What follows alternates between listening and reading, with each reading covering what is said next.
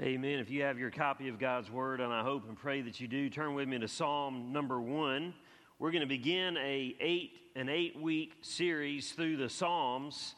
Obviously, we're not going to look at all 150 of them in eight weeks, but we're going to look at eight of them or parts of eight of them over the next eight weeks, and then the summer will be over. Can I get a hallelujah, amen? Right? Can you believe that?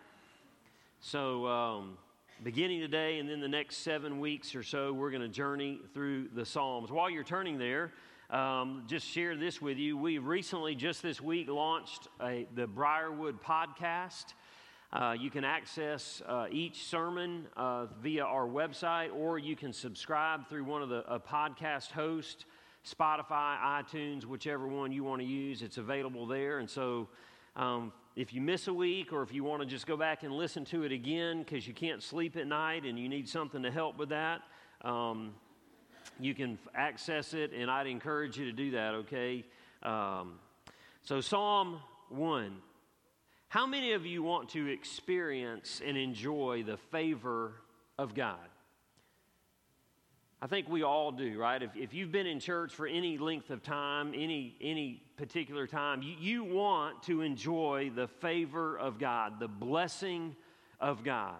Uh, I think we all want that and desire that. It's quite inter- interesting. Psalm number one is anonymous, technically, we don't know who wrote it, but it gives us God's recipe for blessing, God's recipe for enjoying His favor in our life. Now, it speaks to a lot of different things. It's, it's a wonderful six verses of God's Word, but I want to just dive into it this morning and look at God's recipe for blessing, all right? But let's, let's read through this psalm together uh, before we dive into it. If you don't have a copy of God's Word, the passage will be on the screen there uh, behind me in front of you. And so let's read that together. So the Bible says to us, How happy is the one who does not walk in the advice of the wicked, or stand in the pathway with sinners, or sit in the company of mockers. Instead, his delight is in the Lord's instruction, and he meditates on it day and night. He is like a tree planted beside flowing streams that bears its fruit in its season, and whose leaf does not wither. Whatever he does prospers. The wicked are not like this. Instead, they are like the chaff that the wind blows away. Therefore, the wicked will not stand up in the judgment, nor sinners in the assembly of the righteous. For the Lord watches over the way of the righteous, but the way of the wicked leads to ruin. Heavenly Father, thank you for the opportunity you've given us to study your word today, and I would ask and, and humbly pray that you'd give each of us eyes to see and ears to hear. Grab hold of each of our hearts and minds today, Lord, that we might hear from you, that we might leave here having genuinely encountered the living God, the only God of the universe. And it's in the name of Jesus we pray. Amen. So look with me at verse 1 there. If you're following along, taking notes there on the back of your bulletin, here's the first point I want you to see. There is a certain path we must avoid. If we, if we want to experience the favor of God, if we want to experience the blessing of God in our life, there is a certain path that we must avoid. Now, notice what the scripture says how happy. Now, some of our English translations, perhaps your copy, says blessed. In the, in the, in the, in the Hebrew, it literally means happy, happy, happy. It implies that you are enjoying the very favorable circumstances resulting from the kind acts of God. In other words, you are enjoying the favor of God. And so the psalmist says, Blessed is the one, or how happy is the one who does not, watch this, who does not, first of all, walk in the advice of the wicked. The word walk there is referring to a moral or spiritual lifestyle, it is referring to a lifestyle choice. So the psalmist says, Blessed is the man, how happy is the man, the woman who does not walk, whose lifestyle does not follow in the advice, in the counsel of the wicked or the ungodly. I want to remind all of us this morning that as a child of God, you and I should find, should find our counsel and our advice and our direction from the Lord, never from the ungodly, never from the world around us, never from the culture that surrounds us, all right? The word wicked there or ungodly refers to that person who's morally in the wrong, who's opposed to the things of God. Now, we're going to see some different language here, and you're going to see it, the, the progression of this and the intensity of it as we walk through this. And so the psalmist says, Blessed is the, is the person whose life does not align with the ways of this world. But then he goes a step further and he says, Or, or stand in the pathway with sinners. The word stand there gives this connotation to be friends with.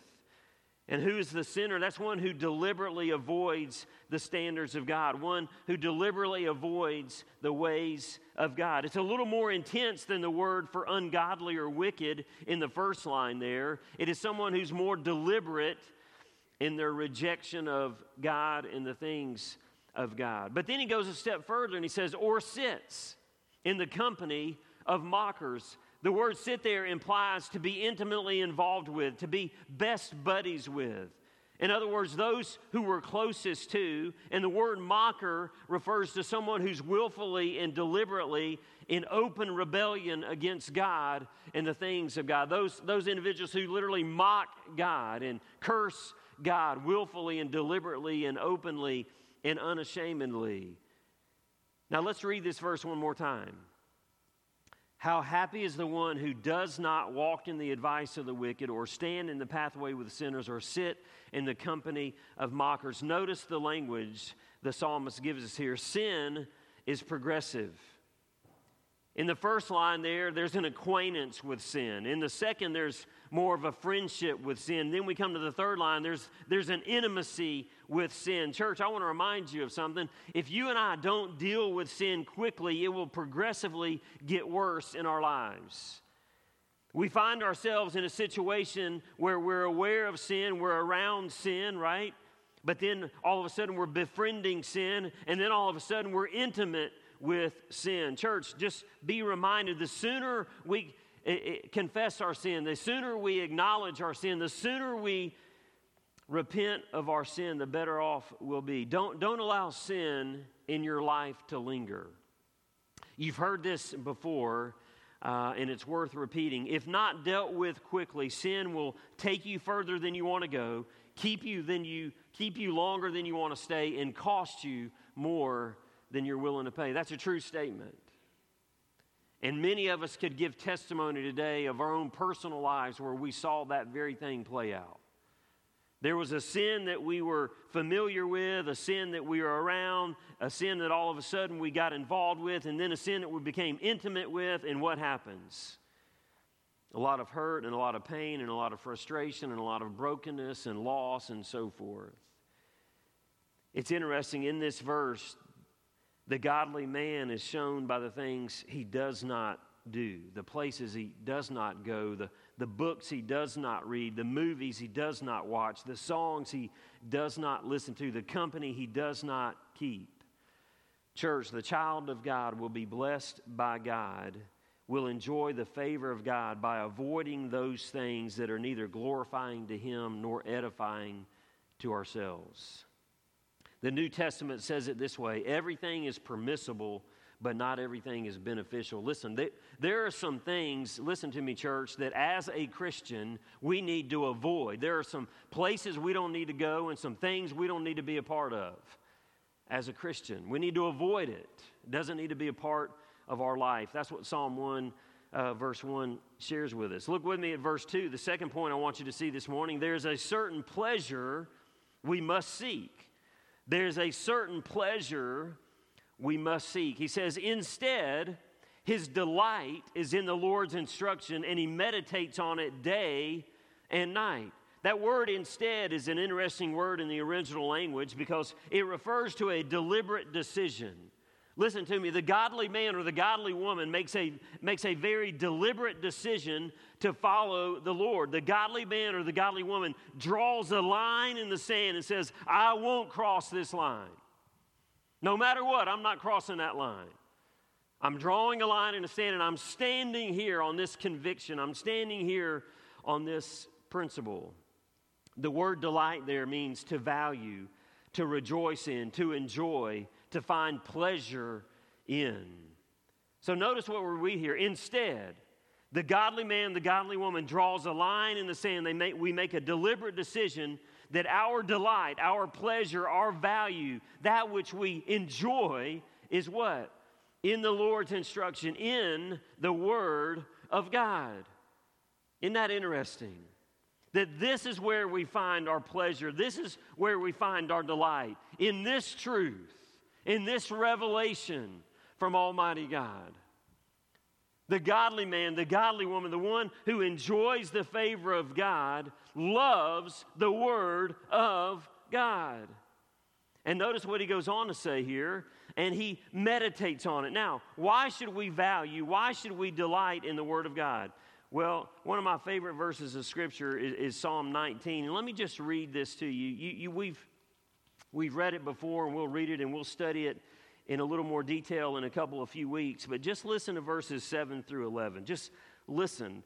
The instruction of the Lord, the Word of God is perfect, renewing one's life.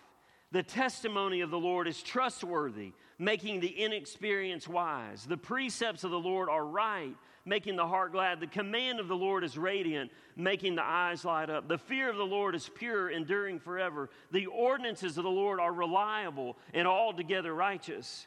They are more desirable than gold, than an abundance of pure gold, and sweeter than honey dripping from a honeycomb. In addition, your servant is warned by them, and in keeping them, there is abundant reward. Notice what David says here. He says that God's word is, is invaluable, there's nothing like it. Whenever my ministry ends and the Lord calls me home or whatever may happen in the next chapter, I pray it can be said of the people God gave me the pleasure of shepherding that they that you love the word of God. I want you to love God's word. I want you to spend time in it. I want you to learn it and memorize it. And notice what the psalmist goes on to say here. He says we need to meditate in it. He says, The godly man, the godly woman who enjoys the favor of God, meditates in it day and night. That word meditate means to ponder, to think on, to deliberately engage the mind with the truth of God's Word. One way I like to illustrate it is this it, it, it's, it's like a, a cow that chews the cud, right? If you're familiar with, with animals that are ruminants, they, they have multiple stomachs. And what they do is they eat their food, and cows are one of them. They eat their food and they swallow it, and then they regurgitate it to eat it some more. That's how they get the most out of the most minerals and the most vitamins out of the food, whatever it is. Well, that's a word that the word meditate is, is likened under the, unto that process where you and I, we take God's word and we're, we're, we're, we're chewing on it. We're, we're, we're we keep chewing on it until we've get, gotten everything out of it that we can get out of it. I, I want you to be a people that meditate in God's word, that spend time in God's Word, that knows God's Word. There's nothing like it. There's, there's nothing more enjoyable in this world than delighting in the Word of God. Look with me at this verse of Scripture from Joshua chapter 1. Let me give you a little bit of the context, all right?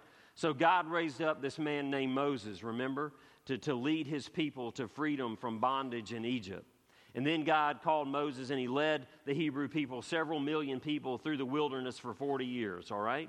And now they've come to the banks of the Jordan River. They're on the eastern side of the Jordan River. They're getting ready to cross into the land of Canaan to take the promised land.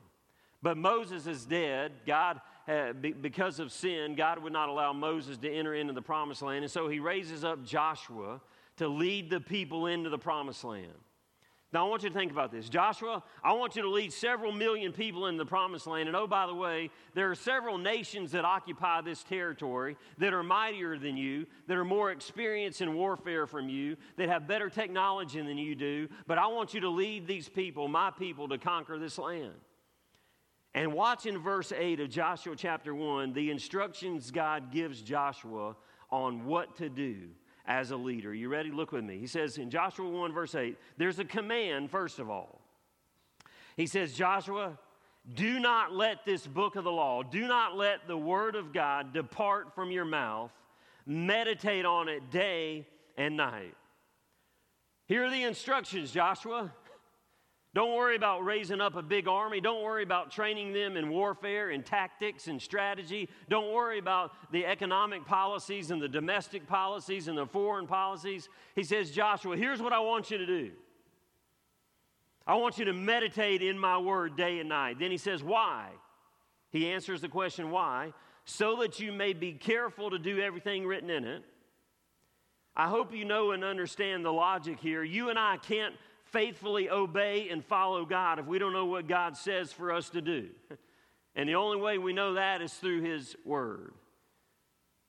And then He gives us a conditional statement. Are you ready? Then, after you've done this, Joshua, then you will be prosperous and successful. And, church, listen to me. The same promise still stands for you and me. If we want to enjoy the favor and the blessing of God, then you and I have to be a people who are meditating, who know and have studied the Word of God. Listen, not that we know facts and figures. That's not what it's about. It's that we might know God, that we might know Him personally and intimately. So, we see verses 1 and 2 there. Let's look beginning in verse 3. I want you to see the next point. There's a certain promise of blessing. There's a certain promise of blessing. Look with me at verse 3. This man, this woman is like a tree planted beside flowing streams that bears its fruit in its season and whose leaf does not wither, and whatever he does prospers. He's like a tree that is planted. That implies grounded by a deep and wide root system. That implies that this tree is not easily moved. Listen, when you and I delight in and we find value in and we rejoice in the Word of God, we are like a tree whose, deep, whose roots are deep and wide. We, we will be able to stand in this culture that is greatly opposed to the Lord and the things of the Lord. Look with me at this verse from Ephesians chapter 4, beginning in verse 13. Paul's writing in the church at Ephesus who are experiencing some significant trials and persecutions. And then he says this Until we all reach unity in the faith and the knowledge of God's Son, growing into maturity with a stature measured by Christ's fullness. Now, watch this. Then we will no longer be little children, tossed by the waves and blown around by every wind of teaching by human cunning with cleverness in the techniques of deceit. What is the result of you and I knowing the Word of God, spending time in the Word of God, meditating in the Word of God? We won't be tossed by every whim of the culture. We won't be influenced by those things going on around us that neither know God or agree with God. We'll be firm, planted, rooted in truth. But not only that, here's what we also learn about this tree this tree is a strong tree. It is a tree that's able to withstand the wind and the rain and the storms and the snow and the ice. In other words, it can overcome the, the challenges and the obstacles of life and faith. Remember what Jesus said to us in Matthew chapter 7. He gave us the parable of the two foundations. And let me just read these verses to you real quick. In Matthew 7, first of all, in verse 24, listen to what Jesus says. Therefore, everyone who hears these words of mine, who hears the word of God and acts on them, will be like a wise man who built his house on the rock. Contrast that with verse 27. But everyone who hears these words of mine and doesn't act on them will be like a foolish man who built his house on the sand. Jesus says to us if we would build our life on the Word of God, it'll stand. It'll withstand the winds and the rains and the snow and the ice and everything else that life throws at it. It won't be moved and it won't be torn down and it won't be removed from its foundation. It begs this question that we have to ask what, what is the foundation of my life built on? What is it built on? Is it built on the Word of God? Or is it some other foundation that, that can't withstand the challenges and the, the obstacles of life. But he goes a step further and said, The ungodly is also productive. He says, Who that bears its fruit in its season and whose leaf does not wither, and whatever he does prospers. This tree produces fruit, right? That's what healthy trees do. Healthy trees produce fruit, whatever that fruit is an apple, a pecan, a pear, an orange, a grapefruit, it doesn't matter. A healthy tree produces fruit. Likewise, a spiritually healthy Christian bears spiritual fruit for God's glory. It's the same principle. Look with me at John 15. You're familiar with this verse of Scripture. In John 15 and verse 5 and verse 8, look at verse 5 first. Jesus says, I am the vine, you are the branches. Isn't it interesting how he uses this uh, illustration of a tree? The one who remains in me, the one who abides in me, and I in him produces much fruit because you can do nothing without me. And then in verse 8, he goes on to say this My Father is glorified by this, that you produce much fruit and prove to be my disciples. So God wants us to produce spiritual fruit. Well, how do we produce spiritual fruit? We abide in Christ. We stay close to Christ. We spend time with Christ. And Christ works in us, Christ works through us that we might produce fruit that brings honor and glory to the Lord. So you and I have to um, remain in Christ. We have to abide in Christ.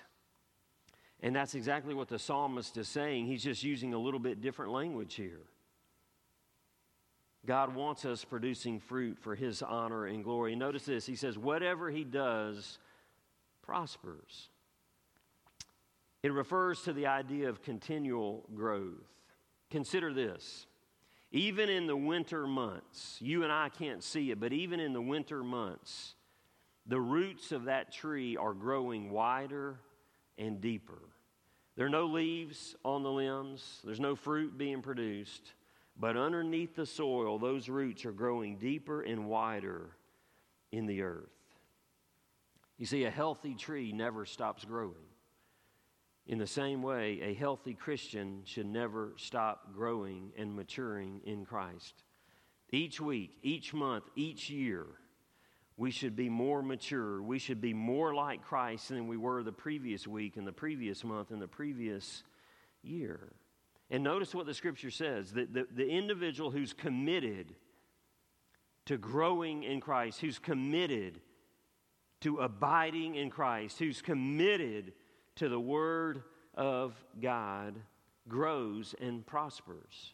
Now, I want you to understand this. It's important that you, you, you understand that enjoying a prosperous life does not imply the absence of difficulty or failure or the guarantee of health, wealth, and happiness. Listen, a healthy tree has to endure storms. A healthy tree has to endure hurricanes and tornadoes and ice storms and snowstorms, and it, but, it, but it withstands it.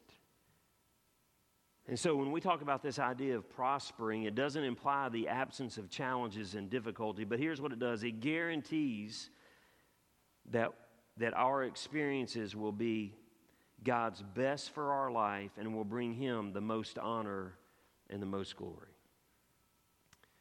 Whatever He does prospers. And so we see the certain promise of blessing. Look with me beginning in verse 4. I want you to see the certain promise of security. Notice what he says here. We have a contrast between the godly and the ungodly. He said, The wicked are not like this. So these truths are not. Uh, are, are not true of the ungodly of the wicked. Instead, they are like the chaff that the wind blows away. Therefore, the wicked will not stand up in the judgment, nor sinners in the assembly of the righteous. For the Lord watches over the way of the righteous, but the way of the wicked leads to ruin.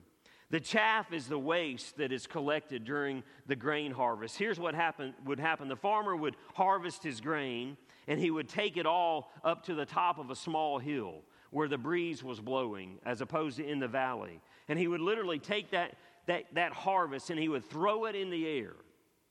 The kernels of grain would fall to the ground because they were too heavy to be blown by the wind, but the chaff would be carried away by the slight breeze, by the wind uh, that was there. Because of this reason, listen, the, the chaff is intrinsically worthless, dead, it, it's without substance, it's, it's, it's easily carried away. The chaff was good for nothing. Isn't it quite interesting that God uses this language to describe the ungodly and the wicked?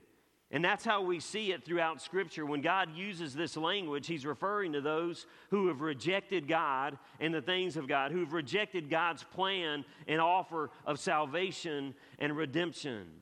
He says, The chaff, those wicked and ungodly, are like the chaff. They're, they're not good for anything. There's no substance there, there's no value there. And notice what he says here. They, Therefore, the wicked will not stand up in the judgment. In other words, they won't pass they won't in, in survive the judgment of the Lord. In verse 6, he says, The way of the wicked leads to ruin or to perish.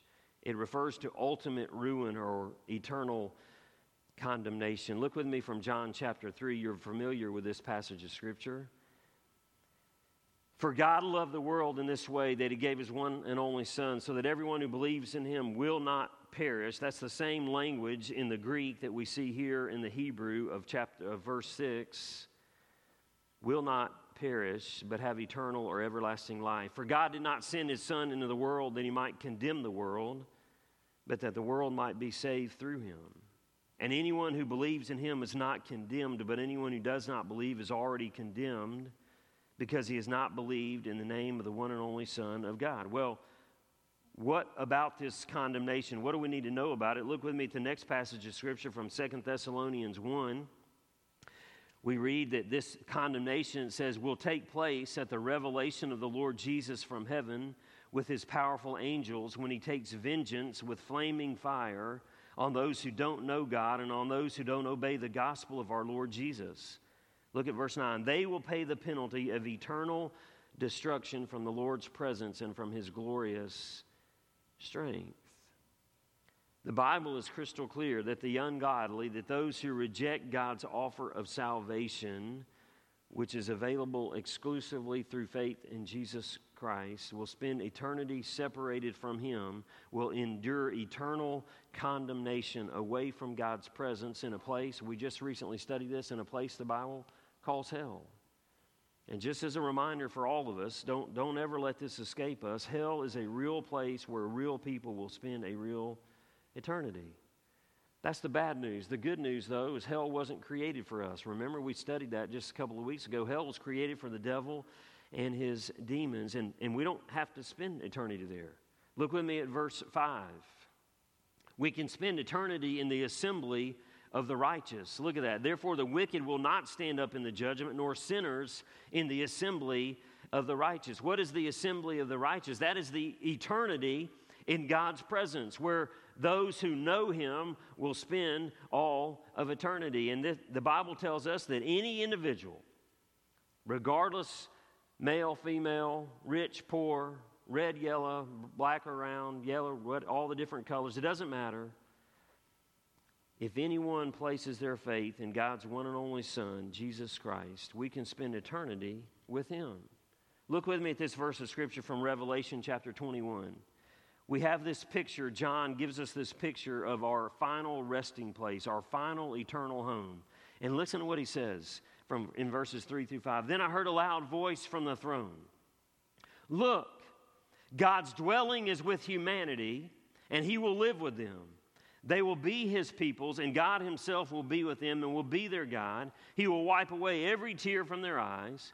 Death will be no more. Grief, crying, and pain will be no more because the previous things have passed away. Then the one seated on the throne said, Look, I am making everything new.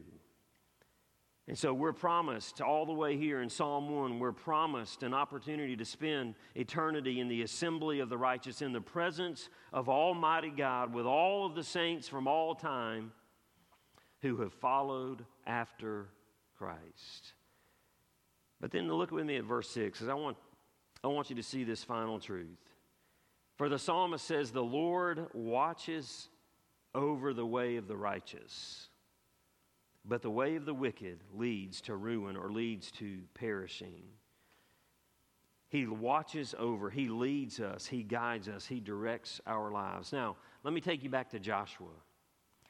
Just before Moses died and was buried, in Deuteronomy 31 and verse 6, God made this promise. He said to the Hebrew people, Do not be afraid or discouraged because of them, because of these people that you're going, that you'll encounter. For the Lord God goes with you. He will never leave you nor forsake you. That's a good promise to hold on to, that He'll never leave nor forsake His people. So, how does He watch over the way of righteous? There's two ways I want to just share with you real quickly this morning. Number one, He keeps us from stumbling morally and spiritually. We see that in Jude in verse 24. He keeps us from stumbling morally and spiritually. And then, secondly, from John 17 and verse 15, He protects us from the evil one.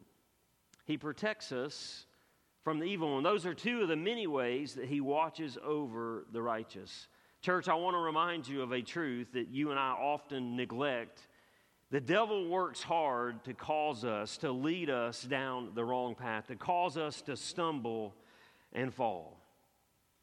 When my children were, well, they still are young, and I still share this with them, but as they began to, to, to get into their teenage years and they begin to drive and begin to hang out and do things uh, with their friends and, and so forth, in our house, we, we, we, I had a saying that I, I used to share with them. Now, when my kids were little, we didn't allow them to say the word stupid. Okay, that wasn't allowed in our house. But as they got older, I used to say to them, when they began to drive a car, I'd say, hey, listen to me. We're all one decision away from stupid. Don't be stupid tonight. And they knew what I was talking about. Think about this for just a minute. Every one of us in this room, we're one decision away from destroying our marriage and our family and our career and our legacy and our testimony. One decision. Think about that. We have an adversary who's doing everything he can to cause us to trip and stumble. But I thank God every day that he watches over the way of the righteous. Amen. That he surrounds us with a legion of angels to protect us from the attacks of our adversary. Psalm 1, God's recipe for blessing. Let's pray. Father God, I want to thank you for this day you've given us and the opportunity we've had again, Lord, to sing your praises and to study your word together. And Lord, I just ask and pray that you continue to work in us, move in us, grow us to be more like Christ. And Heavenly Father, if there's an individual in this room today who's never surrendered in faith to Christ, I ask and pray that right now you'd grab hold of their heart and their mind. You'd show them their sin, show them the need of the Savior. Bring them to Jesus today, Lord. And it's in your name I pray. Amen. I want to invite you to stand as uh, Lauren and the team lead.